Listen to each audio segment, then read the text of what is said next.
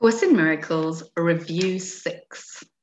For this review, we take but one idea each day and practice it as often as is possible. Besides the time you give morning and evening, which should not be less than 15 minutes, and the hourly remembrances you make throughout the day, use the idea as often as you can between them. Each of these ideas alone would be sufficient for salvation if it were learned truly. Each would be enough to give release to you and to the world from every form of bondage and invite the memory of God to come again. With this in mind, we start our practicing, in which we carefully review the thoughts the Holy Spirit has bestowed on us in our last 20 lessons.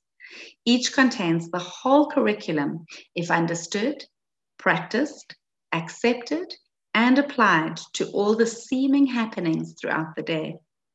One is enough, but from that one, there must be no exceptions made. And so we need to use them all and let them blend as one, as each contributes to the whole we learn. These practice sessions, like our last review, are centered around a central theme which which we start and end each lesson. It is this I am not a body, I am free, for I am still as God created me.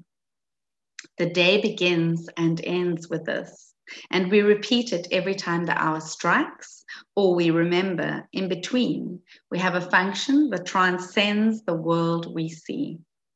Beyond this, and a repetition of the special thought we practice for the day, no form of exercise is urged, except a deep relinquishment of everything that clutters up the mind and makes it deaf to reason, sanity, and simple truth. We will attempt to get beyond all words and special forms of practicing for this review. For we attempt this time to reach a quickened pace along a shorter path to the serenity and peace of God.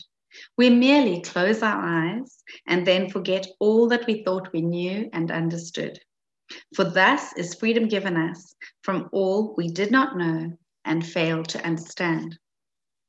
There is but one ex- exception to this lack of structuring. Permit no idle thought to go unchallenged. If you notice one, deny its hold and hasten to assure your mind that this is not what it would have. Then gently let the thought which you denied be given up in quick exchange for the idea we practice for the day. When you are tempted, hasten to proclaim your freedom from temptation as you say, This thought I do not want. I choose instead. And then repeat the idea for the day I am not a body, I am free, for I am still as God created me. And let it take the place of what you thought. Beyond such special applications of each day's idea, we will add but a few formal expressions or specific thoughts to aid in practicing. Instead, we give these times of quiet to the teacher who instructs in quiet, speaks of peace, and gives our thoughts whatever meaning they may have. To him, I offer this review for you. I place you in his charge and let him teach you what to do and say and think each time you turn to him. He will not fail to be available to you each time you call to him to help you.